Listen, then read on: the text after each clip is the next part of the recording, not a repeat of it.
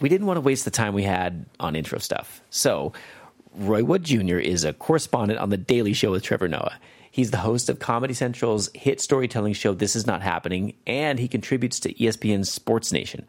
Name a late night show, he's done it. He co starred for two seasons on TBS's Sullivan and Son. He's on Def Jam, Last Comic Standing, and he's a nationally touring headliner with two specials and a debut album in his body of work. Thank you, Roy, for giving us your time and for sharing your helpful tips, your dirty tricks, and some stellar comedy advice for working with the real subjects that challenge conventional morality. And thank you, Mona, for everything you do. Let's start the show. Stand up comic joke it up one time. Funny.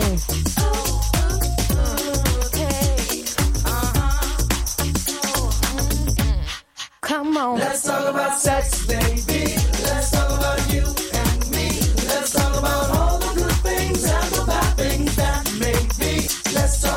Sets. All right. Welcome to Let's Talk About Sets. This is a stand up comedy nerdcast all about the science and craft of stand up comedy. I am your host, Jeff McBride, and I don't know what people have been saying, but I am capable of chilling out mm-hmm. pharmaceutically. and with me, as always, is the most lovably charming, smartest, most insightful doofus of a man child that I know, Harrison Tweed. Hi, how are you guys doing?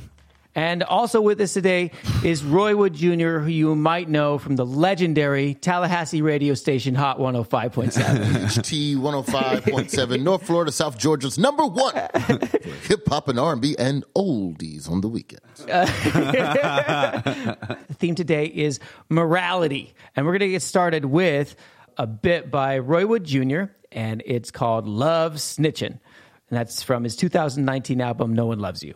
Pay cops more money. Money is part of the solution. It ain't the only solution, but it's part of it. Here's the thing we love to act like all these good cops just gonna all step up and do the right thing together. Please, most people don't do the right thing for the right reason, they do the right thing for the right price. It's about the money. And don't get me wrong, there's plenty of good cops out there, man, but not enough to affect change. You gotta do something to incentivize. You gotta break bread. And don't, and don't tell me you ain't got the money to pay cops more. Every time somebody get hit over the head, you got to pay a settlement. So take the money you would have paid for a settlement and just put that in the cops' pockets. And they might care a little more. At minimum, just set up a snitch fund. Can we do that? People don't do the right thing for the right reasons, they do it for the right price, or most people. And that is Yeah, like most people, yeah. you but you hear you can hear the audience go, Yeah, It's fucked up, but it's true. I mean, I, but I'm trying to be more funny of than course. right. Of course. Mm-hmm. Of course. And that's the problem with a lot of the bits that I've been kind of drifting into lately is that is a, the balance of right to funny isn't always there. But that bit, I need to set up all of the tent poles mm-hmm. before I go to crazy town. right. Right. So- right. and it's it gets so fun. because I've already started it with the counter statement of pay cops more, and that was filmed in Chicago. Um, in the audience, I'd say the audience was probably seventy percent black. Mm-hmm. So to tell black people in Chicago that cops need more money, Oh, it's it's a lot. yeah, you're starting from a negative place at that bit, which I enjoy. I enjoy digging the hole and then finding the way out of it. But to do that, you've got to set up each little tent pole and mm-hmm. then circle back around and connect the dots with, with Right. funny. All right. So let's listen to a little bit more, and then we've got plenty of questions on it. Don't pay every cop more, just the cops who snitch on the other cops. That's who you pay. A hundred thousand. Hundred thousand per snitch. Got police departments paying 200, 300 million a year. You put a hundred thousand per. I, I promise you, if you started giving cops a hundred thousand to snitch on other cops, they would be arresting each other at roll call.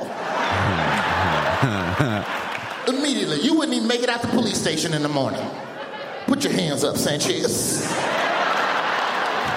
I saw what you did, Sanchez. Gotta get a hundred thousand. Shit, I need two hundred thousand. Arrest me too, Sanchez. Got to go down. Put a hundred thousand on it. It'll change everything. I promise you. Because you ain't gonna break through that thin blue line just off of morals. Real cops don't snitch on other cops. Real cops stand tall. You, you ever notice all that brotherhood fraternity shit? It's for jobs where you're underpaid and nobody appreciates you. so, so it, it- it's cop and school teacher and military. It's firefighter. It's all these jobs where you do dope shit, but no one respects you. So they've tricked you into thinking that fraternity is a substitute for currency, and it ain't. Pay them. Give them some money. Because here's what happens. You start giving cops more money to snitch on each other, it's a good paying job. Anybody with a good paying job knows you snitch immediately. Hmm. Ain't no brotherhood in a job that pay you a real wage. People snitch left and right. You ever notice doctors don't stick together? doctors snitch on each other in a heartbeat. Every year in this country, somebody get the wrong leg chopped off, or the doctor leave a butter knife inside you. A bunch of doctors in the emergency room talking about real doctors don't snitch on other doctors. Which like, no, that nigga chopped off the leg.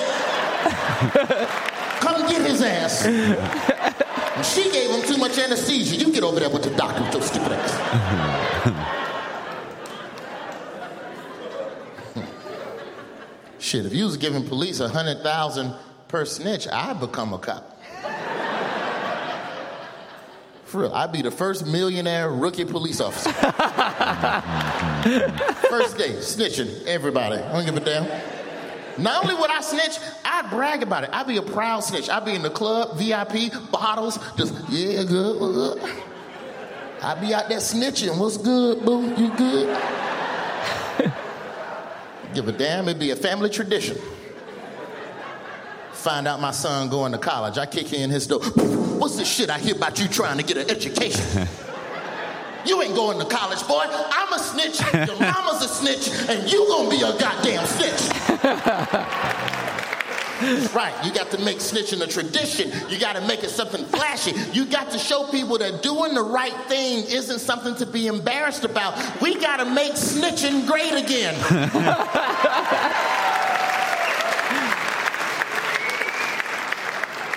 that might not be the best slogan. There's so many like good, great turns of phrase in there, but what I absolutely love about it is you're flipping values. Here's snitching where you don't snitch. That's a value, that's a moral that people have. And you're flipping it for a greater value, for a greater moral.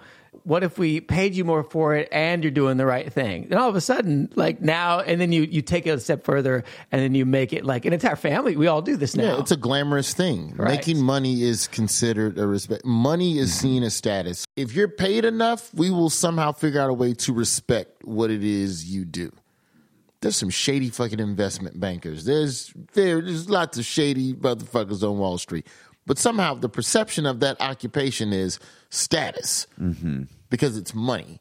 So it's money that we respect. So just if you assign money to snitching, that'll take a lot of the stigma off of it in a professional cop capacity. I don't know what it would do in the streets, but you know, I just think that that's it's one way to try and get people to agree with it, which is for me for me the goal is to get you, George Carlin used to do something I always respected, which was he could make you laugh at something even if you didn't agree with him yeah.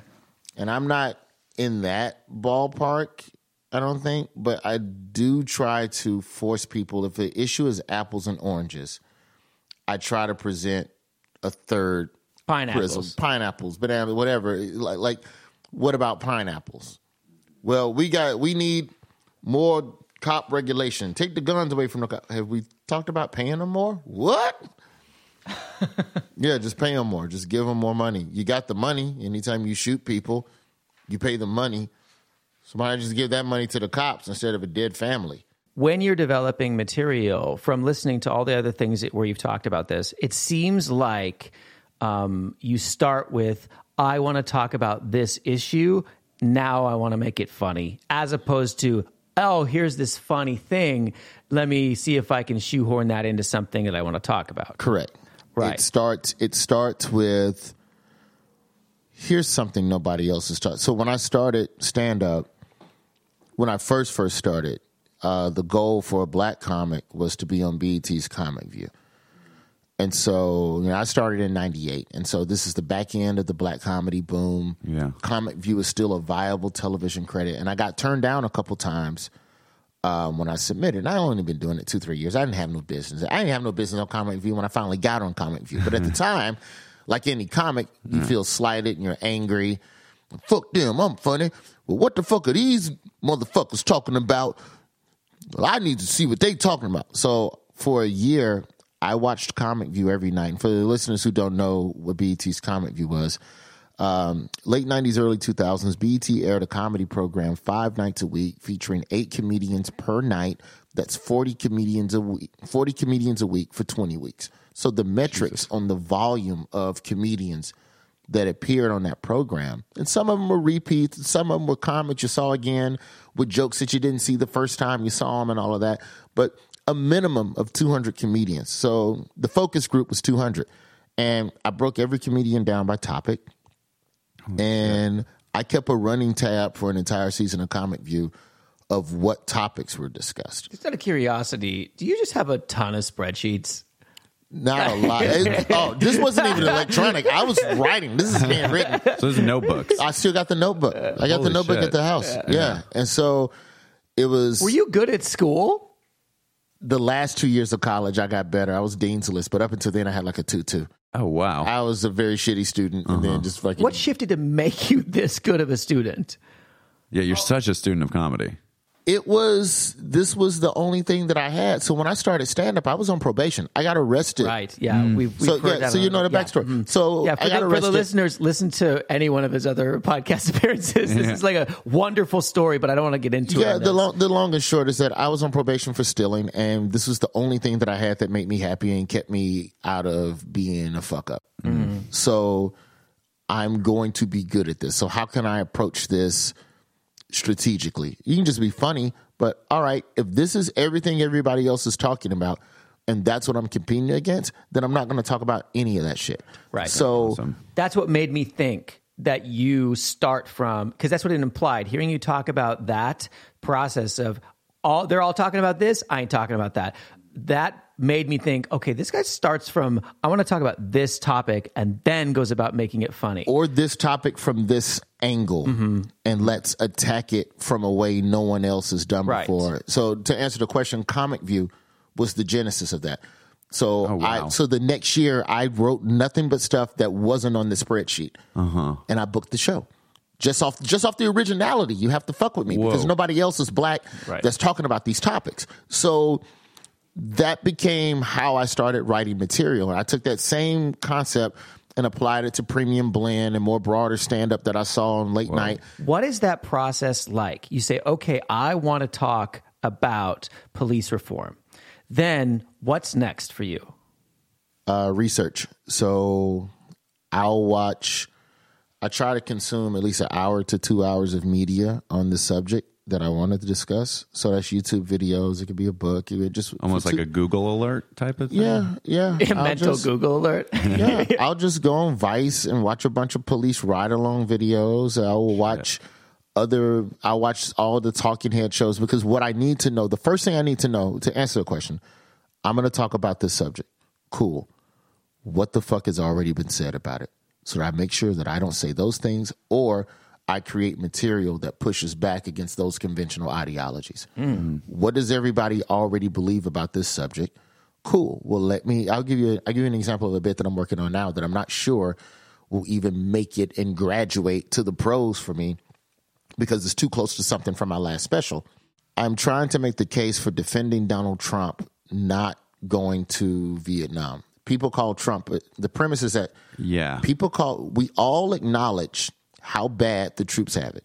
We all acknowledge how bad it is for troops when they come home and they get out of the war.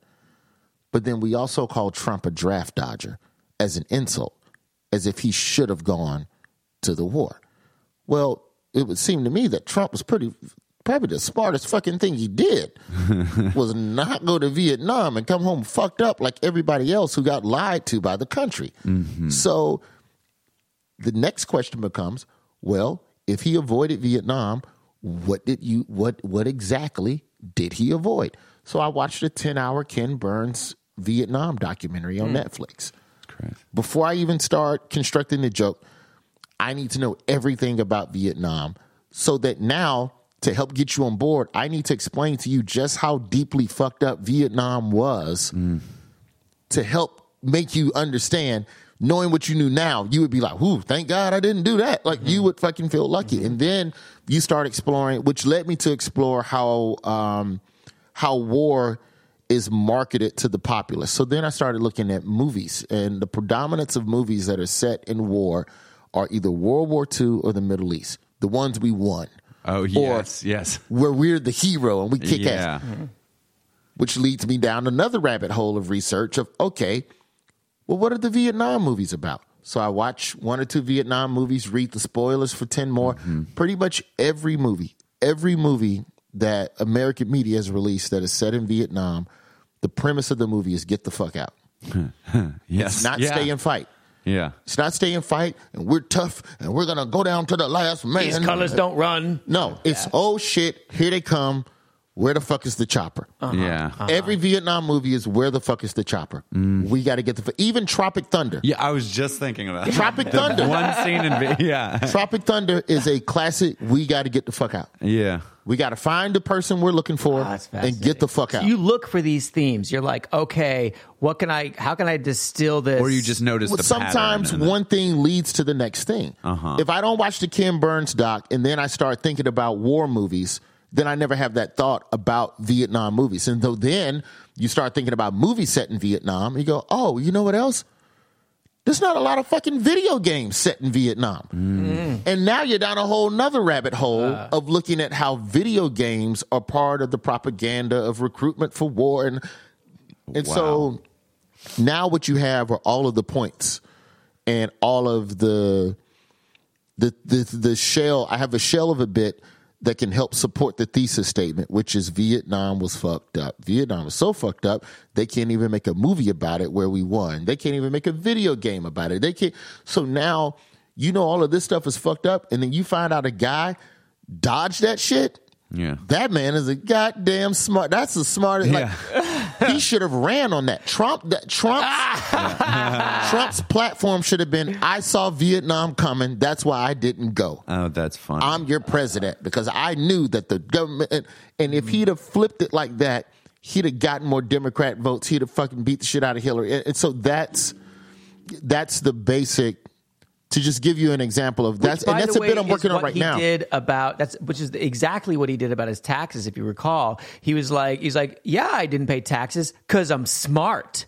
Yeah, Because I'm smart. I, I, I avoided paying stupid taxes because I'm smart and I work the system. that's the, for me in building a bit that goes counterintuitive to the zeitgeist. That's the easy part. The hard part now is taking all of that. They don't care about the troops and they didn't do mm-hmm. nothing for nah, nah, nah, and making that part funny. Right. So that's, that's the next. because then it's preachy, and I'm not up Right. here to preach. Right. At the end of the day, if you're not laughing, I'm not doing my job. Period. Exactly. All this come up here and be right, clap to shit Yeah. doesn't work for me. So that's one of my questions I wanted to ask you. So I'm right. Comedy sucks. How do you specifically avoid it? you can feel it on stage in the audience, and then usually I'll pivot out of the bit, you know. And there's there's pieces of jokes that that where you go, no, this needs to be said. And sometimes if you're saying something, and I don't say this in an arrogant sense, this is just more of a uh, oh, for the comedians listening, watch the show on Nat Geo called Brain Games. Um, and Brain Games is a show that breaks down how the human brain processes information and stimuli. And one of the things I learned from that show is that if you're giving someone something to think about, something to legitimately chew on, you have to talk slower. I need to give you more time to process the premise and the complexity of what I'm trying to construct before I can go into joke land, which is why the front half of that cop bit has to be slow and very this, and we should snitch. I would snitch. Mm-hmm. Shouldn't we all snitch? I would be a rich snitch. Like you have to Yes. slowly work towards that place. And so it's it doesn't bother me much when people don't laugh, especially when it's new, because you just it's all under construction. And thankfully, the comedy community has enough new joke nights to where you can go and suck in a sterile environment without penalty. You know, without somebody recording it or without them thinking that you suck as a whole as a performer. Once I get a hold of a thread, it just becomes a hyper analytical sense of that issue and anything about it. Like now I'm down the rabbit hole of how when veterans, um, when they bring out veterans at sporting events and the whole, it's either a young veteran who just got back and it's some welcome home kumbaya shit, Golden Retriever jumps on him. or Yeah. it's an old vet who's too old to talk yes. but it's never anybody in the middle of really dealing with PTSD and Yeah. having their meds cut and waiting on their VA benefits. You don't invite him to the game because you know he's going to say some shit. Yeah. You know he's going to snatch that microphone, which rolls into a bit that I'm trying to do. I don't know if it's going to ever work.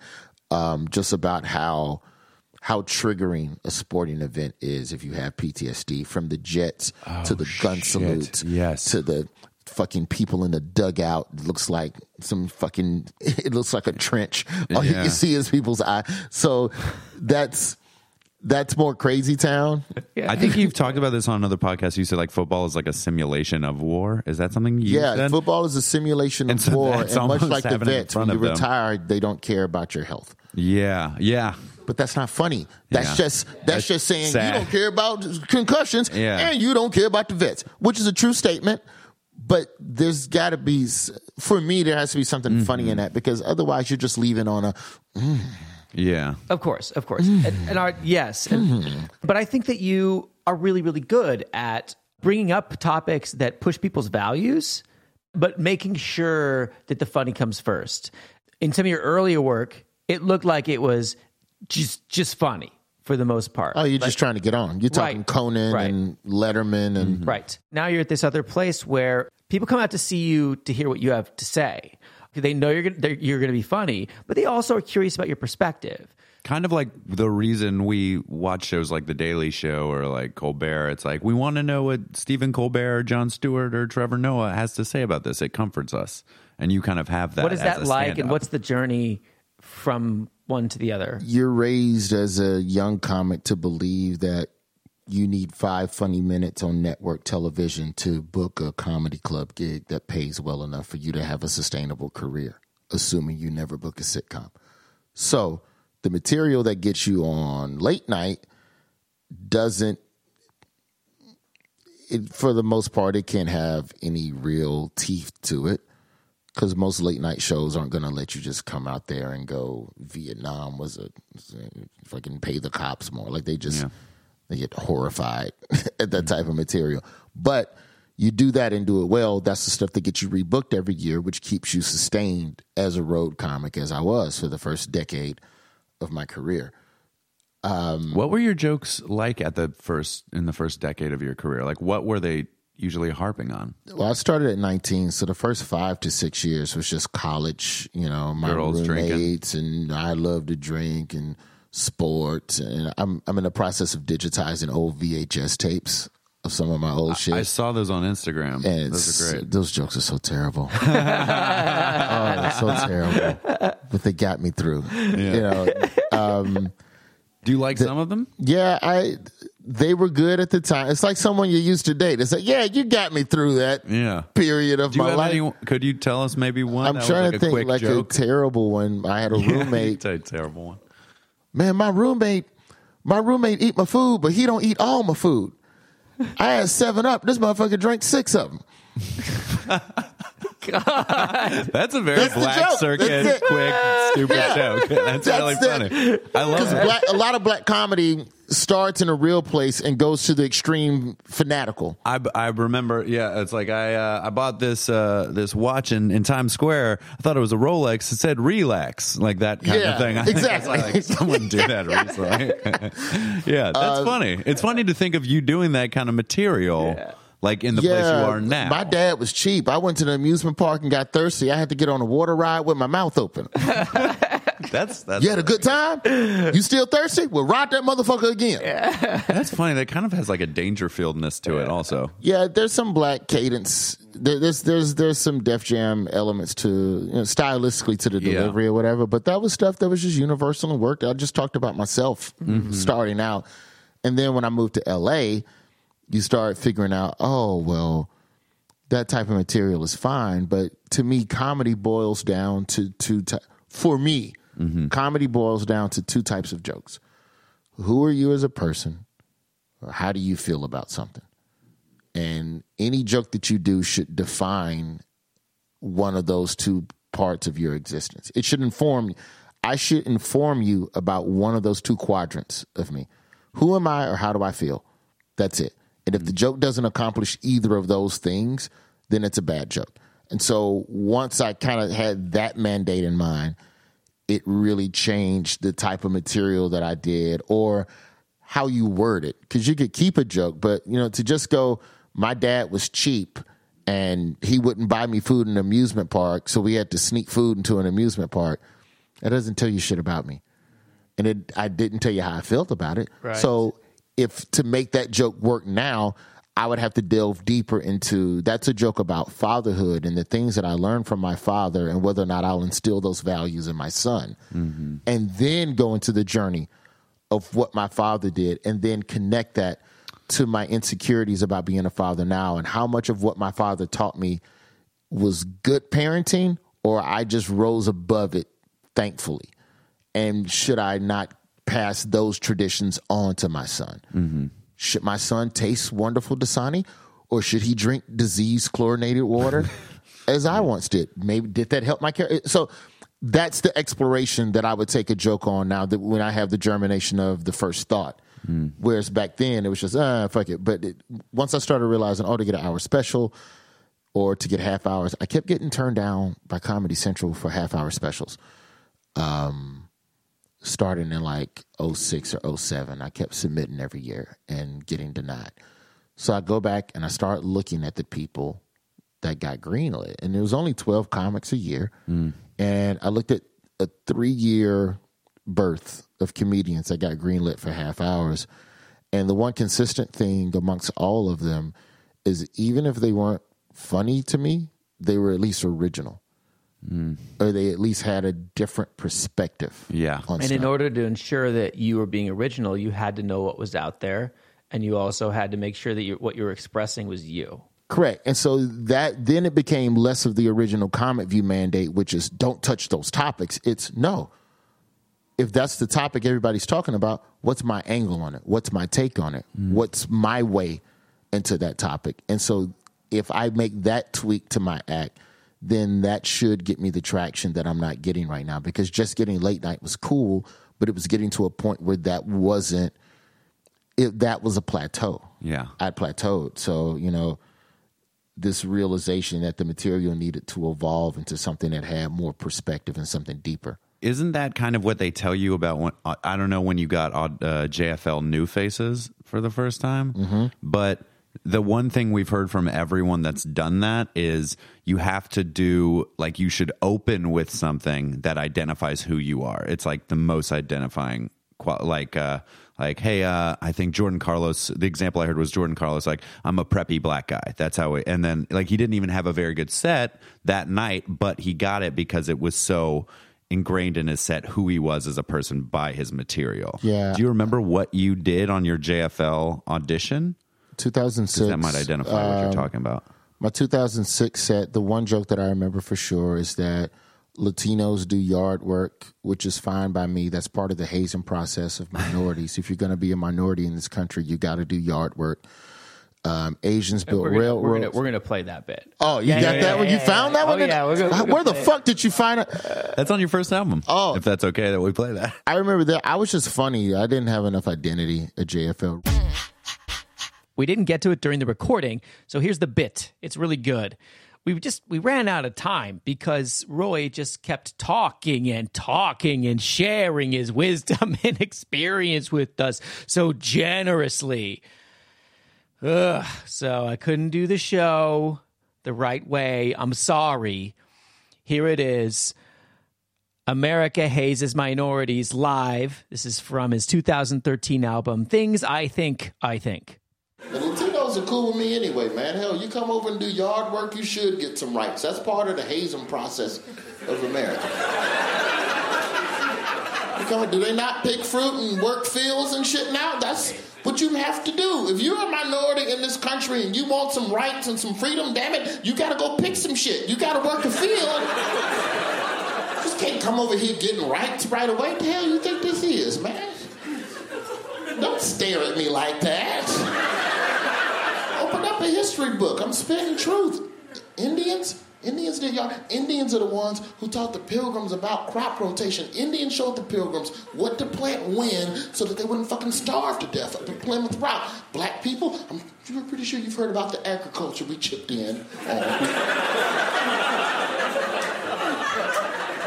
Asians built railroads. It's only fair the Latinos come over here and grab an orange or a tomato. Go pick that shit. It's your turn.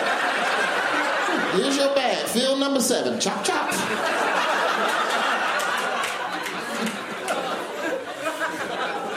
That's why I trip off of Arabs. You can't even have a movie with an Arab terrorist in it without them getting on TV bitching. As soon as the movie come out with a couple of Arab villains in it, CNN, Bill O'Reilly, uh, the, the American movie portrayed the Arab as terrorists. Why do you do that to the Arab people? The Arab people are peaceful people, but the American movie they perpetuate the post 9/11 stereotype. You make it hard for Muslim religion to thrive in America. Muslim religion, peaceful religion, but the American movie you make it hard, and the people vandalize the mosques. They throw rocks at the people. Why? Why do why, why do the American people hate us? Because you didn't pick no fruit, huh? Here's field number seven.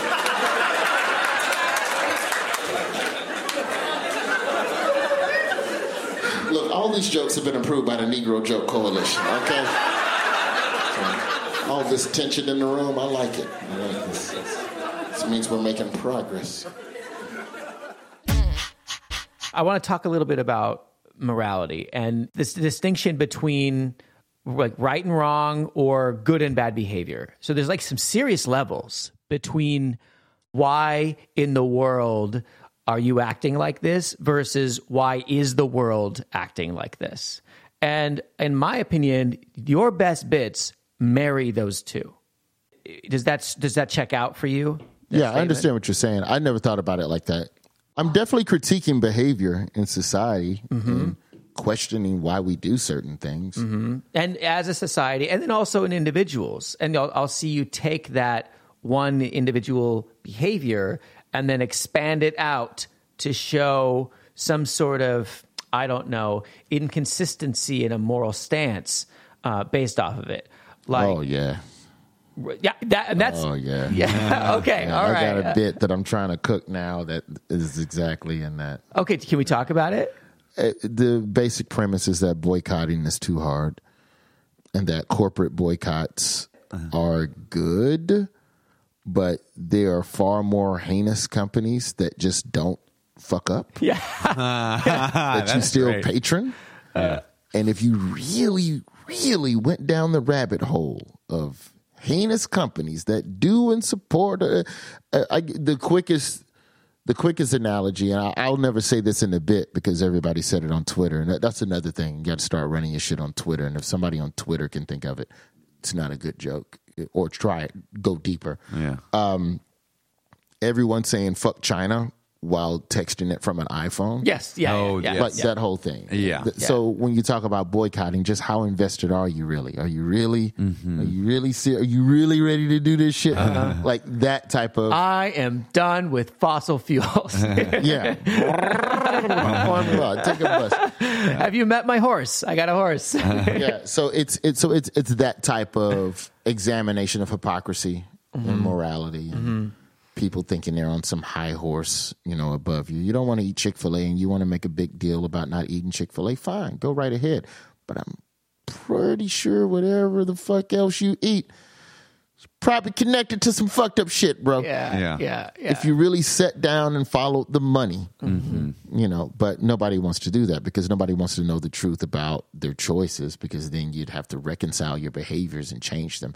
And most people reject change because that requires too much work. Yeah. and and that's also one of the jobs of the comedian in this funky way is to either you're either saying you're like hey look at you out here you think you're being moral you think you're being ethical but really and then you show the inconsistency Correct. Or the other way around where you the the comedian are going i think this bad thing i do this bad thing uh, and then you either and then people relate and they go yeah i, I do that too i, I, I, Yeah, it's like it's like with the um it didn't it didn't make it into the last special when I started talking about the national anthem, but people will say they don't watch the NFL. Okay, cool. Don't watch the NFL. Kaepernick and Kaepernick and NFL don't care about black and social. Cool. But how far down this rabbit hole do you want to go of boycotting? Because ESPN shows the NFL. So maybe we shouldn't watch ESPN at all hmm. since their biggest profit point is NFL. Doesn't ESPN also, aren't they also owned by Disney? Disney's in charge of at least, let's just ballpark it, 15 to 20 media channels. Yeah. So you shouldn't watch any of those channels. Uh-huh. So it's fuck the NFL, but I'm also going to watch Blackish on ABC. Are you complicit? I don't know.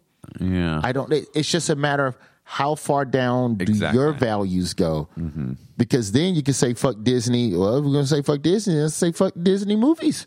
yeah. Let's say let's fuck all the studio movies that Disney made. Ava DuVernay did A Wrinkle in Time. That was a Disney film. So is it fuck Ava DuVernay? I don't know. So it's it's how far are you willing to go for the, and, Yeah. and just posing that question.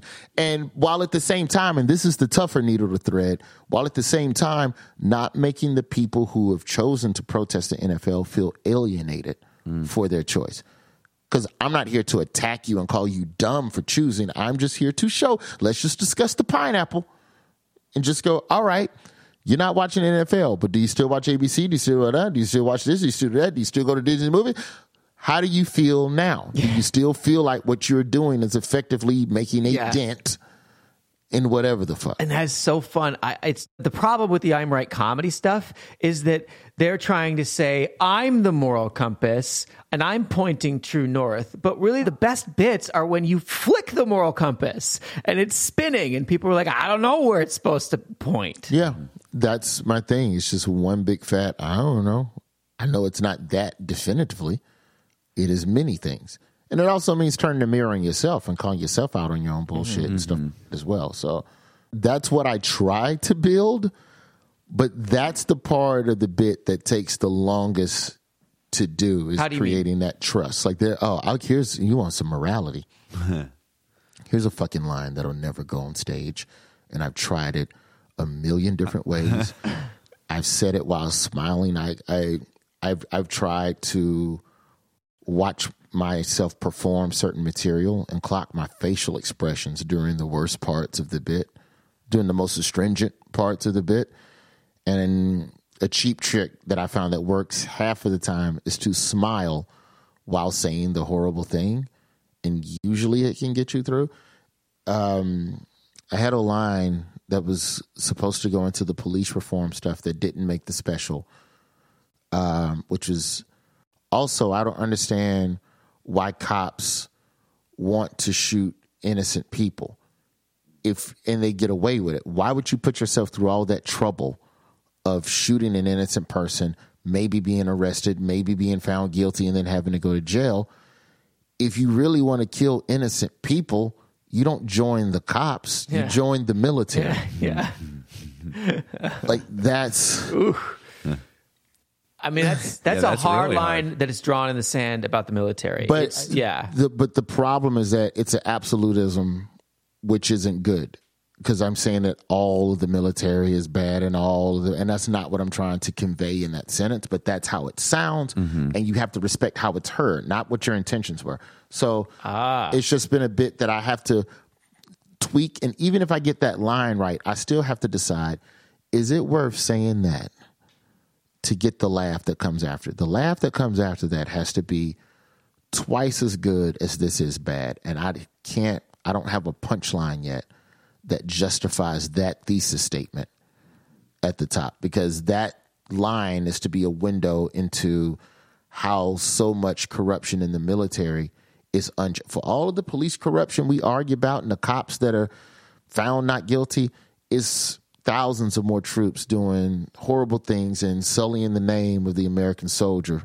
that are never even brought to trial. And there's no like citizens with like uh, iPhones that are sending or putting them on Facebook Live for Correct. us American There's zero checks and balances say- in that, and so you know the government covers a lot of that up. Well, And- they, they they they used to allow those checks and balances. That was called Vietnam, and then they were like, "This is a really bad idea. Yeah. Free press in the middle of a combat zone? Are you joking? Whoops. Never again." Yeah. they're like, "Ne- "That's what they never forget." Yeah, you might have just fixed a bit, Ah, there we go. but yeah. Th- so it's it's fun to it's fun to as I call it, it's fun to juggle dynamite, but you better be ready because every now and then you're going to drop a stick of it. So you, you said something really uh, fascinating to me. So you said um, it's not it doesn't matter what your intent is; it matters how it's heard, at least on stage, right? Yeah. Because nobody's going to be like, you know what I think he was feeling.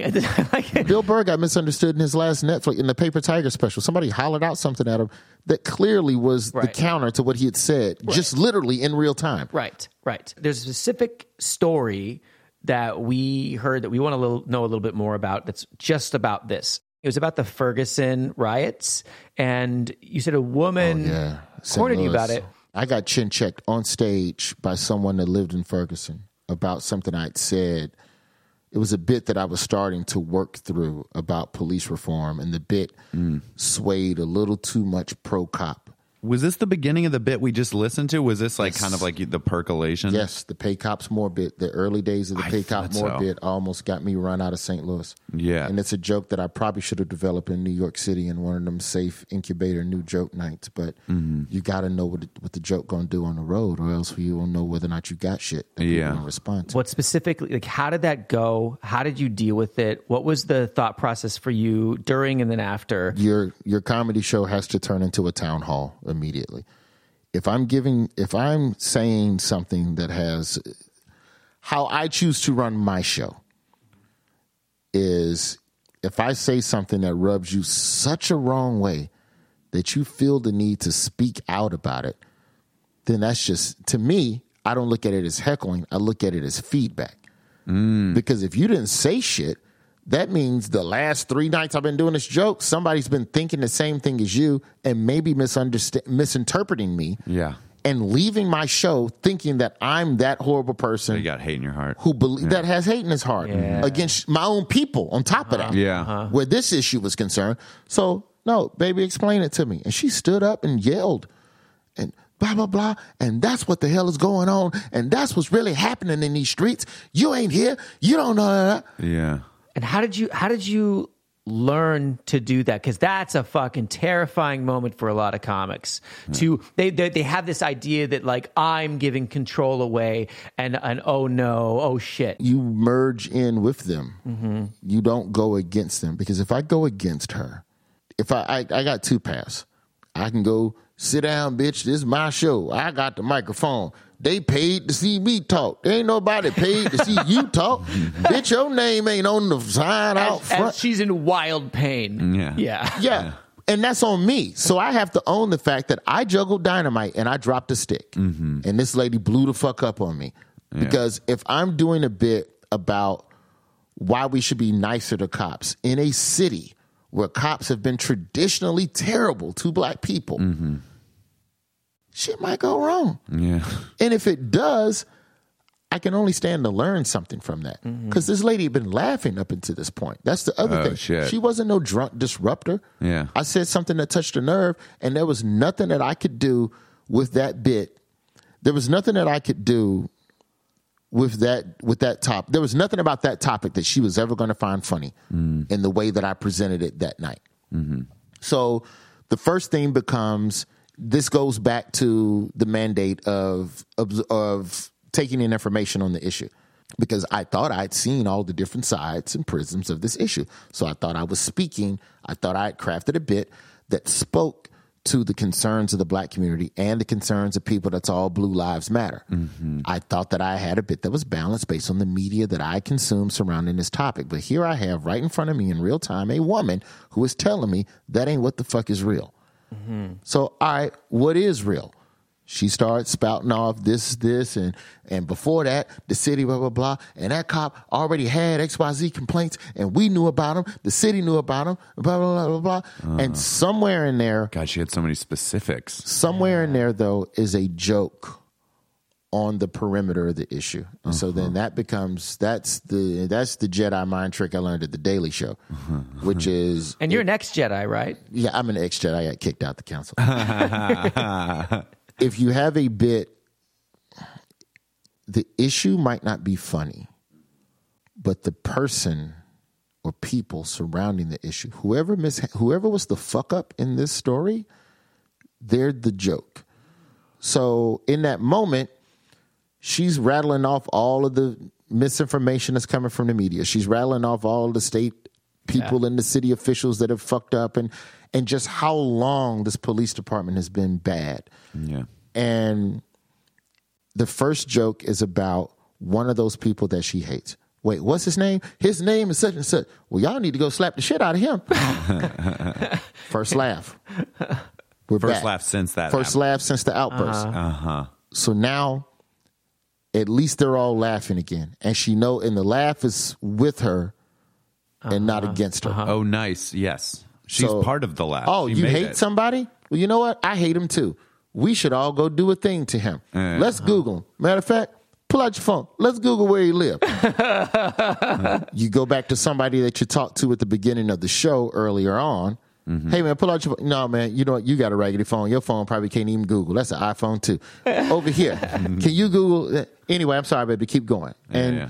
that helped me create a little bit of a bond with her. And then after that, the joke becomes about how quickly she set me straight because she did set me straight. So you just have to own the real in the real moment.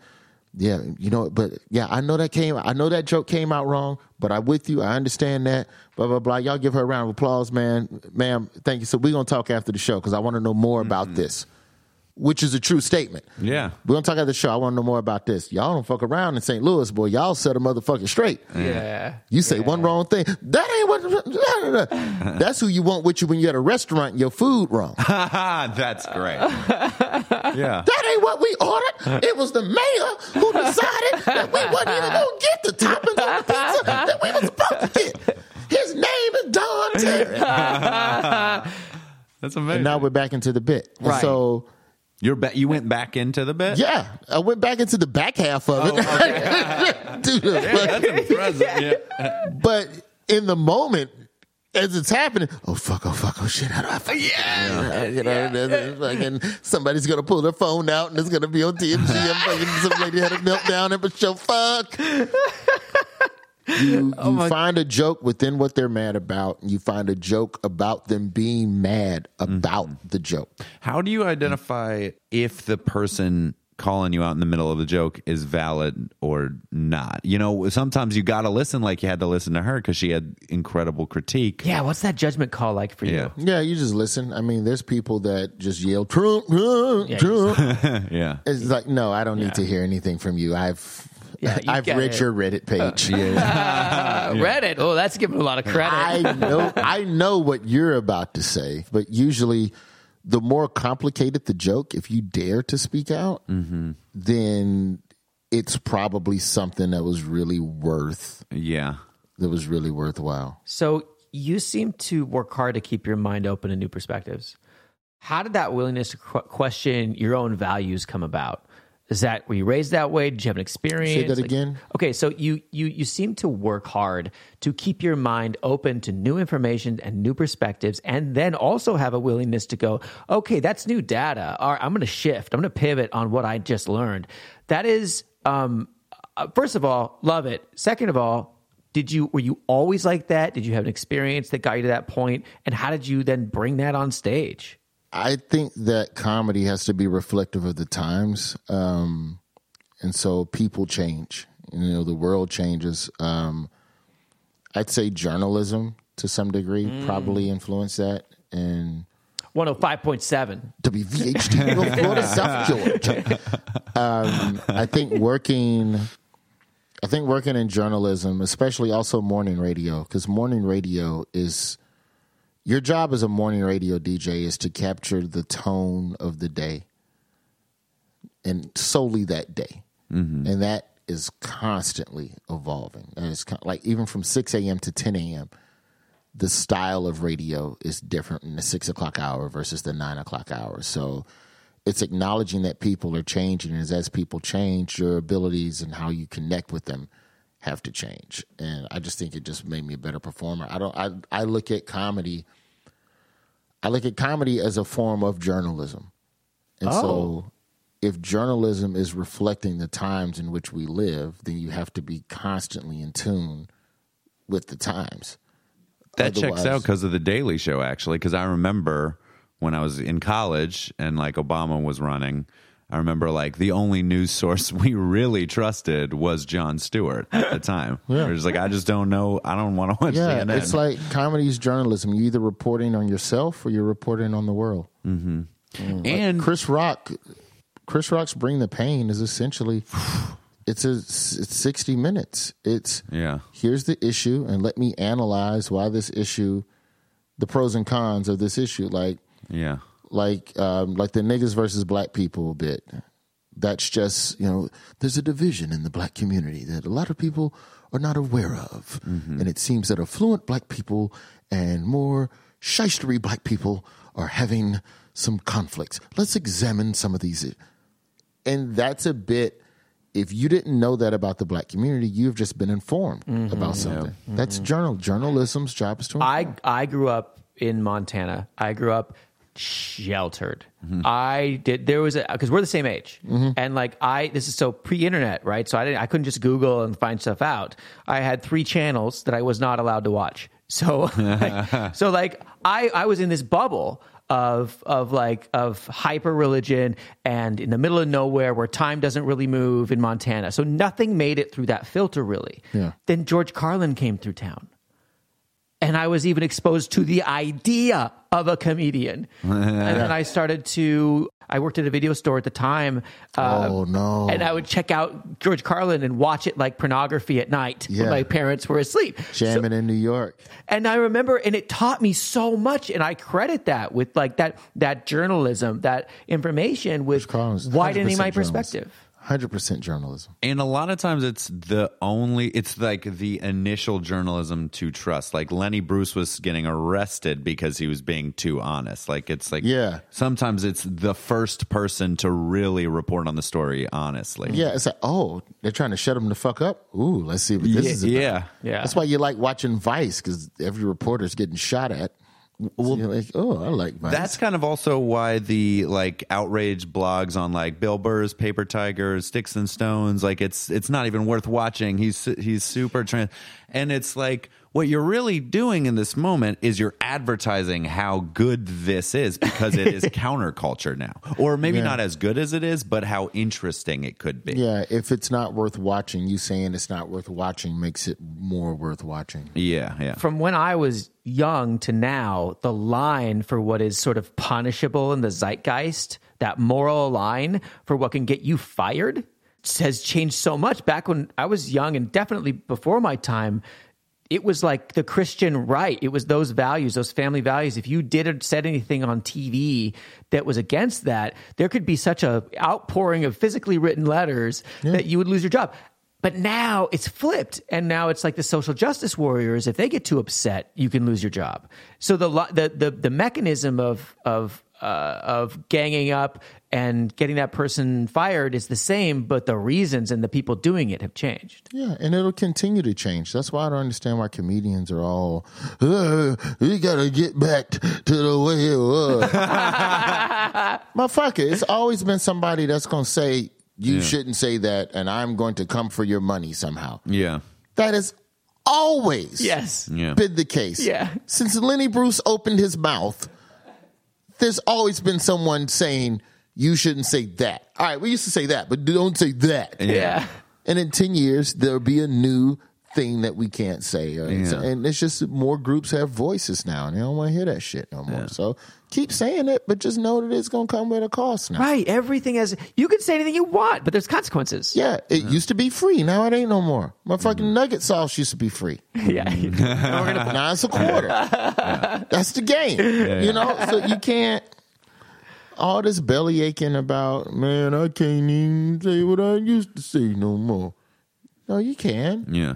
It's just a different. It's a different. The sandbox has been redefined. Also, if you're gonna be, if you want to do quote unquote like offensive comedy, then why don't you find a new creative way to be offensive as a comedian? Why do you have to like harp on these mechanisms that we used in the past that are kind of hacks now? It's almost like hack offensive comedy. Yeah, stylistically, there's new way because if there's new lines, then there's new ways to offend. So there's probably something more explorative. Yeah. in that world. That's but- more interesting to me, honestly. I don't know. I just I have fun.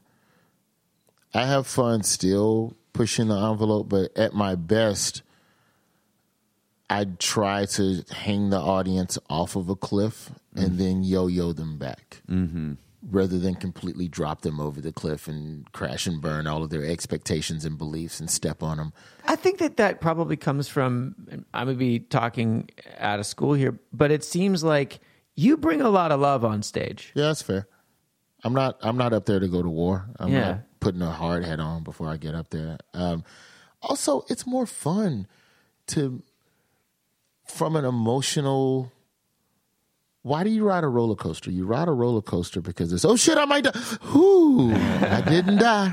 Yeah. Man, I thought I was gonna die. Man, I didn't die. Man, that was good. Uh-huh. That's the type of jokes that I enjoy hearing. Those so those are the type of jokes I enjoy writing. Is figuring out. Oh shit, he's gonna say the wrong thing. Man, that was all right. That was all right. Yeah, it's, it's always that tension and Yeah, release. yeah. right? That's versus just coming on stage and just, haha, that was funny, good job, mm-hmm. Mm-hmm. which just works for plenty of comedians. But Totally. for me, I need to get something out of this too. Yeah. And the only way to heighten the the thrill of being on stage in front of strangers every night, which in and of itself is its own adrenaline rush, I've now heightened it by going, will they all hate me by the end of my set? Yeah. And if they don't, then I've done a really, really good job. What would you say to young comics? Because I feel like I'm at a I'm I'm about to hit six years, and I'm in this place where maybe like like when I'm first excited about a bit that like builds tension, and then I know I'm going to relieve it. Um, a lot of for most of the performances, I'll I'll feel like oh I'm going to relieve this tension, but I'll I'll have that anxious moment um, before I'm about to relieve that tension where I'm like, oh fuck, like I might, I might, am I freaking them out too much? Like maybe I'm like, I feel like a lot of comedians go through that. It's kind of that change from doing like the ha-has to the like, let's think ha-ha material. What are some, what's some advice you'd have for younger comics when they're maybe going through that anxious period and how they could maybe not feel so insecure when they have a good joke and they're uh, just worried they might. It's hard to trust the material because some nights the material betrays you inexplicably, and there's no reason why. Some nights the joke just doesn't work. Could you give an example of the situation maybe? Um, Well, I mean, just if you have a bit and Monday through Wednesday the bit works fine on stage, then Thursday you do the bit, perform it the same way verbatim, and it just doesn't get the laugh that it normally does. Um, it's not fearing the Thursday performance. So, like, God, that's hard. so it's it's the it's the arrogance you have to possess the arrogance of it's not me it's you you know in within certain bits. There's certain jokes that just ain't funny. If it, if the joke fails monday through thursday yeah you need to go fucking listen to the audio. But if you have a joke that by and large works fine then in those moments of quietness where there's anxiousness you can first acknowledge the tension mm-hmm. which gets you a quick laugh to bridge some of that to make you feel more comfortable. Mm-hmm. But slowly wean yourself off of acknowledging the tension and instead try to live in the silence Mm. and not be afraid of the silence because to exist confident to exist confidently in silence in and of itself is stage presence and Yeah. it makes the audience trust you especially when there's a laugh on the other side of the horizon. silence so if you don't like the silence you can acknowledge it and that gets you a cheap laugh or a quick smirk Yeah. can get you, you know, like a quick little smile. Uh, don't wink. That's too 80s. um, you know, but this, is, this goes I back to myself saying because, because, because, like Yeah. maybe like just like there's more to this. this also goes back to the brain game shit where you look people in the eye when you're doing certain bits. None of that forehead, back of the room, triangulate three different points at all times. Look motherfuckers square in the eyes on bits that work earlier on. If you've exuded command of the stage up until that point, mm-hmm. then they'll trust you in that silence. But you have to earn that with the previous jokes. Yes. So if there's a lack of confidence or like looking down and not looking at people and your chin on your chest, a lot of it is posture as well. Mm-hmm. Square your shoulder to the audience mm-hmm. every now and then. Like those things read as assuredness instead of unassuredness. So, you know, I, I think if there's any advice to young comics I would give, it's watch yourself on mute and read your body language Ooh. Cool. read your body language. Fuck the joke. What is your body saying? Uh-huh. Your body speaks before you. So if you're not even in any that, that's something there's a reason why you can watch Sebastian Maniscalco on mute and he still makes you laugh. Like there you can see the contemplation and and I don't think his physicality is so extreme that like some I heard some comic call him a physical comic and I'm like, mm, I don't know. There's some subtleties to the way it's just like very minor. It's expression. demonstrative. Yeah. but it ain't physical comedy. It's not Tommy Davidson. Like to me, like it's not where my body is part of the instrument of the comedy. But in a way, Like it Dalia or. Young Dane, that kind of stuff. Yeah, yeah, yeah. it's it's it's there's something subtle to it, and that's something that you know I've never talked to Sebastian about that specifically, but. If you watch a lot of his early specials, watch his early, watch one or two of his first hour specials, Mm-hmm. and then watch the one he just dropped, and watch them both on mute, and you'll see the difference. Wow. Yeah. And so that's something that when it comes to helping, like little shit, man, stop playing with the fucking mic cord. Yeah. You know, like focus, and Yeah. those things help. Thank you so much for all the Venmos and the Patreon support. We really appreciate it, you angels. If you've gotten something from our show and you'd like to give back some other way, then follow us on Instagram and Twitter. The way it works now is that we as comics get work based off of our followings. So do us a favor, pause real quick and go to Instagram and follow Jeff McBride Comic and Harrison.tweed. That's on Instagram. And then the pod handle, if you want to follow the pod, is just Let's Talk About Sets. And also, please follow the pod on Twitter, if you do Twitter. That's at Let's Talk Sets. Thank you so much. The links will be in the show notes.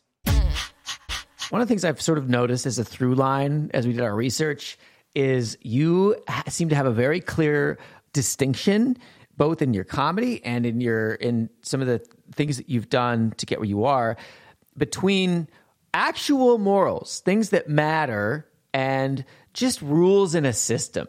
that like ethical like like things that people call ethical like like the the tricks you've played you told the radio station that you were going to be working for the club and you told the club that you were going to be just working got for the hired radio- at the radio yeah station. yeah yeah and then and then you just tried to make sure that those two guys didn't talk when they were at the Yeah, same show and then at the event, the radio station saw me host at the comedy club. Right, The comedy club right. let me host because they thought I was working for the radio station. Yeah. Uh-huh. And the radio station came up to me at the end of my performance and said, "You're great. You should come work You- for us." Yes. So clever, clever, clever shit. It- it- how on the other hand, like like oh, I would have such a hard time doing that, even though because I can't distinguish that well between genuine morality, genuine like like this. There are things. This is this is right and wrong in the in the grander scope of things, and well, I shouldn't do that because because that's I would be lying. I mean, yeah, you would be lying, but what is the penalty for it? Right. It's Yeah. risk And, assessment. and it's victimless too. Yes, More, correct. more people laughed. What did I do other than be on stage, not get paid, and be funny for your fucking comedy show? what crime? What did I do? Nothing. Yeah. yeah. I didn't do shit other than that. And Yeah. then in exchange, I got a live audition in front of a radio Yeah. station that I needed to help build my growth as a performer. right, and it, and it's in a system that's rigged to be hard. But if I presented it like that, if I presented it like that and asked the comedy club, can I host for the radio night, pretty please? Because I really need to radio. They'd have hemmed and hawed, and I don't know, and let me uh-huh, talk to fucking uh-huh, Jeff and Tony, uh-huh. and can you send us a tape? Fuck that. I work at the radio station and they're going to be here. So you have to accept my presence as if I'm with the station. Uh, see, and that's that to me. I what I is, is you're so clear on it. like I can just hear it in your voice. lie. Yeah. and it's not a lie. So I used to make tapes. I, I would make to get booked as a feature in the South. Yeah, this is the the uh, Tape snippet. Oh, it's so clever. To get booked as a feature in the South, they wanted a 30 minute tape. I didn't have a 30 minute tape because nobody would let me fucking feature. So how the fuck do you make a 30 minute tape if you can't feature to make the th- but to feature you need a 30 minute tape but you don't have a 30 minute tape because nobody let you fucking feature.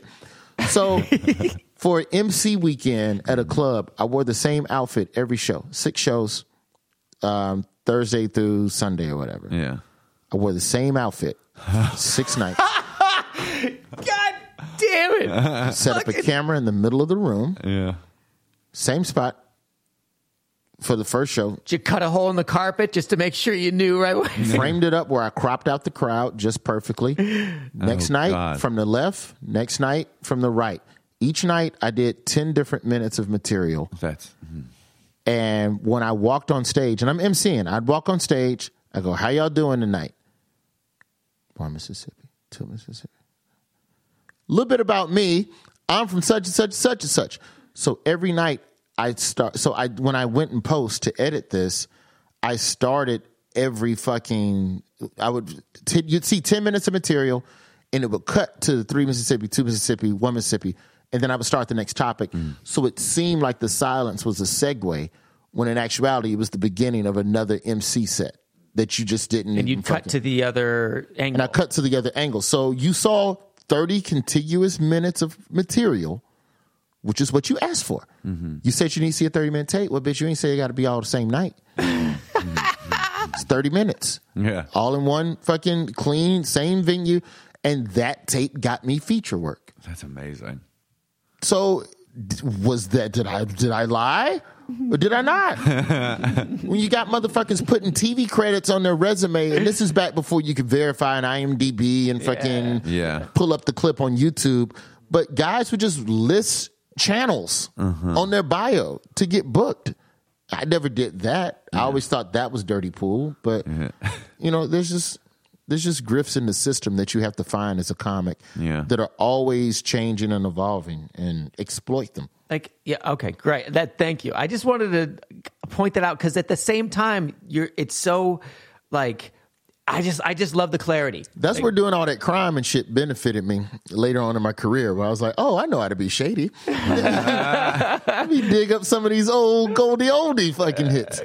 You're like, if I could steal jeans, I can get on this show. Yeah, I lie my way onto a fucking radio station job. What's the best advice you've ever been given by another comedian, either senior or contemporary, that uh, allowed you uh, more knowledge about working out material? Like maybe some wisdom that they gave you. Uh, they never gave it to me personally, but I w- I've watched Chris Rock work out our specials Uh-huh. on the road. Like when I was still living in Birmingham, Doesn't he come take out all inflection? takes out all inflection, and it's the biggest thing I learned. And it's not something I can apply. Yeah. But when Chris Rock is working on new material, there's no delivery afflictions. There's no performative anything. It's the joke itself alone has to be stellar. Uh-huh. And then when I put all of that Chris Rock on it, now it's fucking legendary. Yeah. And like just observing that, I watched him work out bigger and blacker Yeah. in Birmingham and to see Oh, a two hour raw cut and then see the polished product on HBO, my brain was fucking blown. Yeah. Just down to the verbiage and the order of the material and everything. You know, the club wouldn't let me wouldn't let me leave with the tape, but they got the raws at the club and I sat and watched that. And then went home immediately and watched the HBO version. I was like, oh, fuck. Yeah. Yeah. Yeah. It was him. Um, Arsenio Hall gave me some good advice, um, and that was personal. Oh, I love this advice. I've heard it before, but I went on I, it again. I was on Star Search and got eliminated, and the judge just said some slick shit to me, and I almost walked over there. to B2K? try- yeah, I almost walked over there to do something to him on live TV. I just wasn't thinking, and Arsenio like just gently pulled the tail of my suit to just eh, on live television. He goes, uh, uh, uh, uh, like literally telling me, "Don't fucking walk over there. Don't do that." And when we went to commercial break, he said, "Nobody remembers bad jokes. Everyone remembers a bad attitude." Yes. I, I quote that to so many people. That was a turning point for me as a person. I heard you say that. When you think about all the bad jokes and all the bombs, nobody remembers. Nobody Yes. can ever tell you. Everyone will tell you their favorite comedian. Nobody will tell you their worst. Mm, yeah. Mm-hmm. Nobody can name their worst. Everybody will Yeah. tell about when somebody loses it. Yeah, they they love when the you snap and flip out like uh-huh. that. They will always. remember. Michael Richards. Do you think? do you think uh, your con or no? Do you think your morals as a human being were ever was ever shaped by any stand up comedy you ever you saw, or maybe just worldview? Carlin, Carlin Rock. They're very similar, by the way. Yeah, Carlin Rock and Martin Lawrence. Those were the three, and Sinbad. Yeah. Sinbad. Sinbad. Um, Sinbad has always maintained a likability. Sinbad's another one that you should watch with no volume. Uh-huh. Unbombable. Yeah. Yeah, yeah. Yeah. Someone told me a story about him once that he performed at a casino during a snowstorm, and a couple came in five minutes before he closed because they were stuck behind a snowplow on Oh the on the I think on I the know where highway, this is going. and they couldn't. They just couldn't get to the show. They were oh, stuck behind guy. a snowplow. And they walk in five minutes before the show ah. ended, and he told the rest of the audience, "Y'all can go home, but I'm doing another hour." oh my! god! The audience stays. He does another hour of fresh material. this motherfucker had an hour in his back pocket, an extra hour, a spare hour. it's one of the greatest stand-up stories I've ever heard. That's Just incredible. Did another hour Yeah. for two people. It's like the Black Brian Regan. okay. Yeah, It's dude. crazy. When you're working on tougher material, stuff that deals with, t- presses that line of morality, and you're dancing along on it, you're going around and you're working on it in different places. Do you adjust how you do it depending on the demographic of where you are, or do you stick to your guns and go, "This is how I'm going to do it here," and see how it lands? I stick to the guns. Before I worked my hour special, before I took my last special out in Chicago, I ran it in Peoria, which to me is quintessential Trump country right wing ideology. Let's see what they uh-huh. think uh-huh. about this material. Because if I can get a laugh out of them with this, then you for sure got something. Mm-hmm. Is that a is that like a privilege of being at the point where you are right now? Because right now we're just trying to get work. Like, you know, like- yeah, there's certain rooms when I'm working out the hour, but and this is when you're getting ready to put it on TV. So this is when you're putting it up in the gym and you're starting to spar uh-huh. a little bit and really create the material and whittle it down sentence by sentence. Um, no, I don't want to adjust it for demos because then I'm a different comedian everywhere I go. Mm-hmm. This is the joke, and this mm-hmm. is the joke that I have rehearsed, and this is the joke you will get tonight. Yeah. Be it Phoenix, be it like I was in Bloomington, Indiana two weeks ago, and that's Straight Farm, and that's Mike Pence. Fucking, I'm in Atlantic City tonight, and then in two weeks I'm in San Francisco, which is free thinking liberal love. Mm-hmm. I'm not going to change the joke. I'm going to do the same joke, and you just hope that they understand where you're coming from. Yeah. You're communicating the joke, maybe. Correct. The- the- I guess you got to the do only that every thing time. the only thing I might change based on demo is the joke order. oh, I'll reorder my set so that you there. So wh- why? if it's so they can trust your heart. if it's a if it's a right wing crowd. I'm not going to start with political material. Uh-huh. I'm going to make you love me first, and then after you love me for 15, 20 minutes, then I'm going to fucking break your heart a little bit, and then I'm going to come back to more material that you're cool with. And you'll be there. Whereas if I start with that, so many people are exasperated on hearing political material. They're going to check out for the rest of my set. Uh-huh. Oh shit! Here we go with this Trump shit. Let's go, Mary. Get Oh the yeah. fuck out of here. Oh yeah. Yeah. But if I start out with 20 minutes of connectors, the common denominators. So the common denominators, no matter demographic and all of that shit, is relationships, food, sports. Those are the three, to me, those are the three topics. No matter if it's old people or college students, we can connect. Everybody's trying to fucking stick something in a hole. We all got to eat something. we all got to fucking.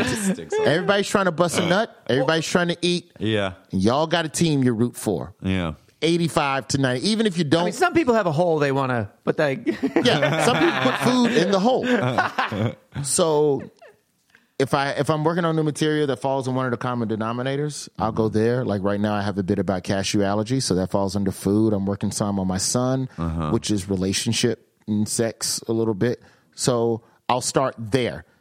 Then I'll go into fucking Vietnam, man, and you weren't there. Yeah. But I ain't starting with Vietnam and the troops Right, and right, right, PTSD. You just you, you can't. Specifically, how do you organize your material? How do you keep it straight for yourself? How's that evolved, evolved over time? Um, I still keep a Mead five star three subject notebook, college ruled, where I keep the run sheets of every show that I've performed, the order of the jokes. In a separate notebook are the transcriptions of thoughts and short thoughts and things that I may be feeling. And then in a Word document, the jokes that are a little more, they get called up from the minors those jokes get worked out verbatim on the computer. Mm-hmm. But for the most part, I like to look at the run sheets because the run sheets, I can go, well, fuck, what was that joke I did eight months ago? Turn page, turn page, turn page, turn page, find it. Oh, there it is. There's the joke.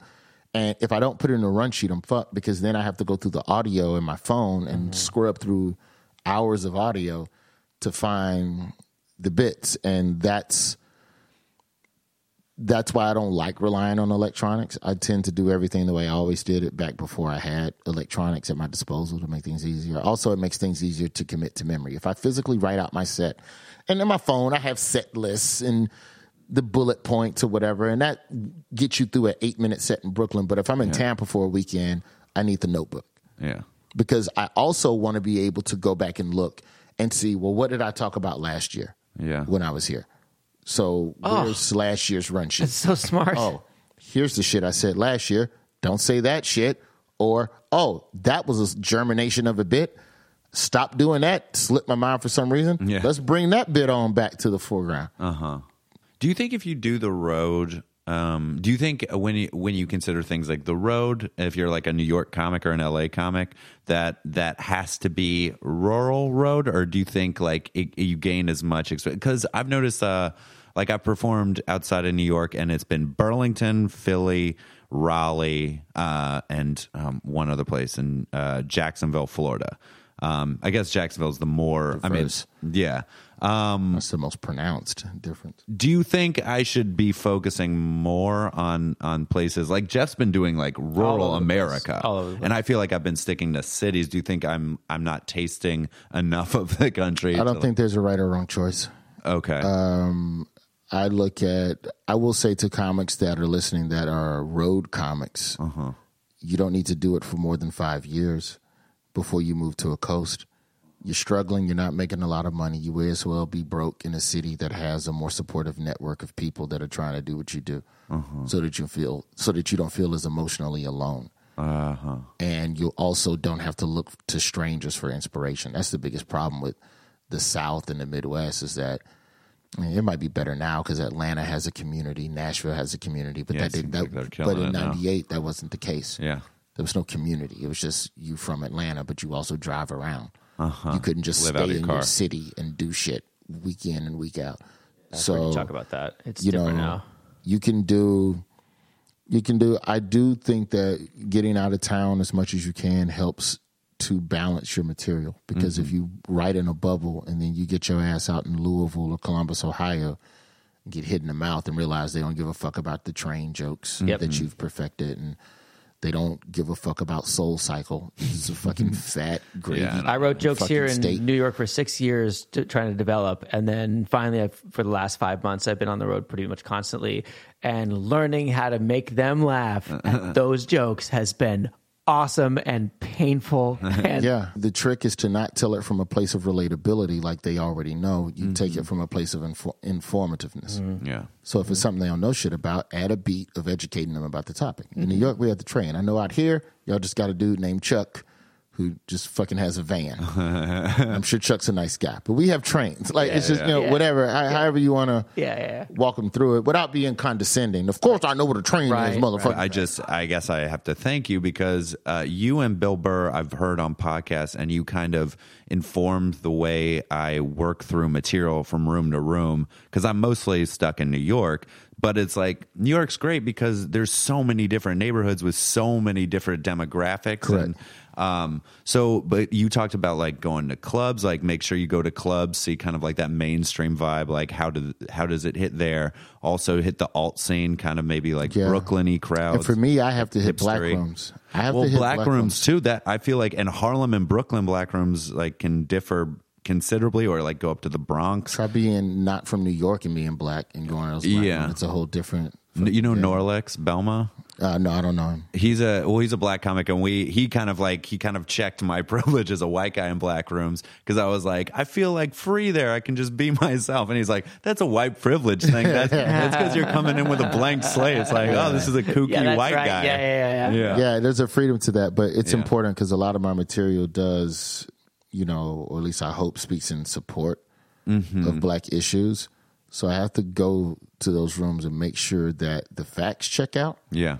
And then make sure that it's funny to them first because it's for them. Mm-hmm. Yes. and that's what I learned in St. Louis. Uh-huh. Is that if this shit ain't for black people, it don't matter who the fuck was that because people was laughing up Yeah. until when that lady interrupted. Mm-hmm. But that lady, that's who the stand up is for because she's the one that needs to know she's not alone. Ah, yes, yes. And- And, being able to do those jokes to the people that they're that they involve is Correct. such a. I, I mean, that's. I don't know Yeah, say everybody else is extra gravy, but Yeah. you know these jokes are for y'all. That's why I shoot. I shot my first special in Atlanta and shot that that one in Chicago. This is some black ass cities where there's enough black people going And, through but some the other shit. one in Wisconsin. The album in Yeah, Wisconsin. that- yeah. But that wasn't a joke. I really could only afford to shoot. we Record heard them. it. We were going to play that bit. We'll probably Yeah. to- toss it in and post. It's so funny as you just tell them flat The out. dude who recorded that album for me lived in Wisconsin. He said, I'll drive over to fucking Appleton. I said, cool. That's crazy. Because I couldn't afford to fly him and put him in a hotel. They seemed like an awesome crowd. It was they great. seem down. It was great. It was white as fuck. It was like Yeah. 90% white people. But again, told my jokes. yeah, yeah. Those were my jokes. Like I I didn't love, your, I love your riff about you finally got to meet a Green Bay Packer. You'll just tell your friends. yeah, this is Greg Jennings. Yeah, man. Thank you guys for having me, man. oh yeah, dude. Oh, Thank you so much we for coming appreciate on, man. Thank you so much. Fucking deep. Talk deep. Yeah, man. we'll do our plugs and shit later. Uh, just uh, out of respect. Yeah, just your go to my website. Yeah. I don't. I ain't got. shit. Yeah. All right. Cool. Trying to explain to my manager, well, why would you, why would you tape a CD in Wisconsin? You're, you're black. I'm like, yeah, you're right. I am black. This is the cheapest place to do it.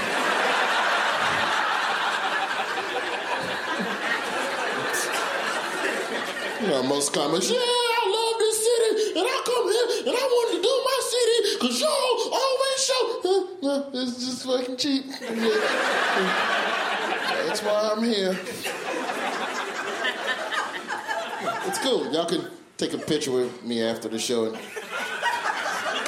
tell all your friends you met a Green Bay Packer. You won't know. They have helmets on. You don't know what they look like. Who is he? That's Grant Jennings, baby. Trust me. That's Grant Jennings. Playing with Aaron Rodgers. Catching balls from Aaron Rodgers. Let's talk about all the good things and the bad things that make me. Let's talk about Sex. Let's talk about Sex. Let's talk about Sex.